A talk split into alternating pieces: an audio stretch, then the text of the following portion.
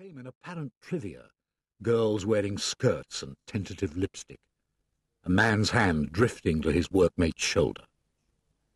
I abandoned the avenues and slipped down side streets into a maze world of alleys and courtyards.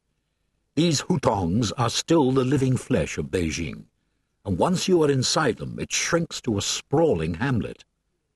I peered into a courtyard littered with panniers, potted shrubs, bicycles, bird cages. Smells of urine and rotted fish hovered in a sultry air. In these lanes, the inhabitants became individual. A bright-cheeked tomboy skipping with a frayed strand of rope. A man pulling his wife on a handcart to work. I tried to talk to three old men who had set up a counter piled with second-hand books, but they stared back at me dumbly.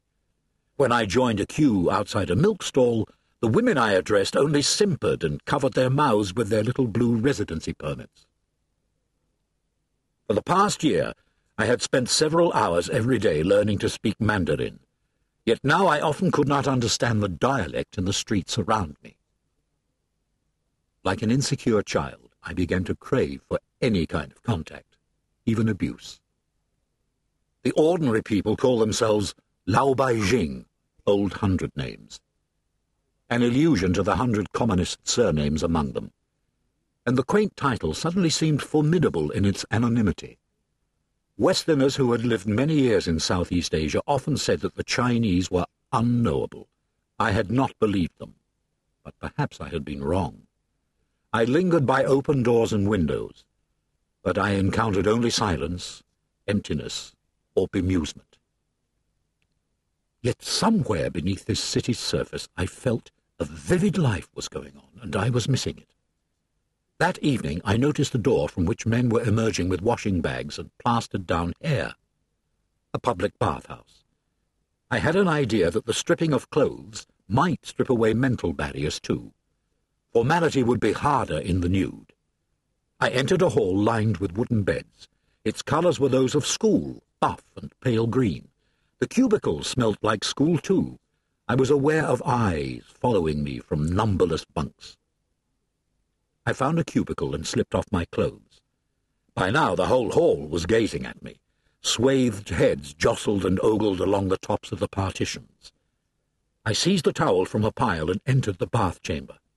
In its white-tiled hall, some hundred men were soaping themselves under showers, or lying like drug addicts in steamy pools. Naked, they looked more than ever like a nation of boys. Their limbs were slender, unshaped. Many looked malnourished. The bath ritual involved a slow self-broiling in three connected tanks, each hotter than the last. I slid hesitantly into the coolest of them.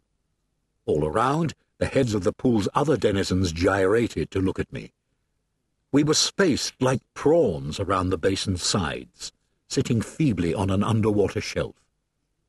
Soon the steam-filled air induced a luxurious indolence. My head tilted back to stare unthinking at the glass-panelled ceiling. Time stopped. I remained for a long time plucking up courage to slide over the lip of my bath into the deeper swelter of the adjoining one. When I did, the water felt incandescent, the steam ballooned about me while a new conclave of heads turned to inspect. They murmured conspiratorially together.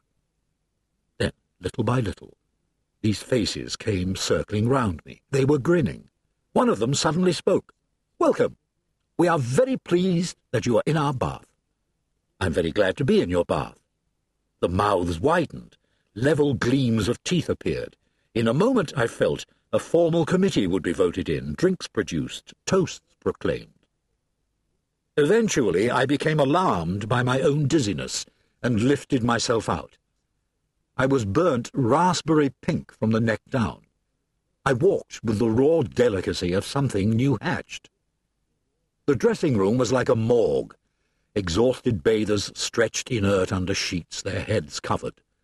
Others, with enormous scissors, assiduously sliced the dead skin from the soles of their feet and dropped it on the floor. Two beds to my left, I noticed the most solemn of the water-browsing heads which had welcomed me.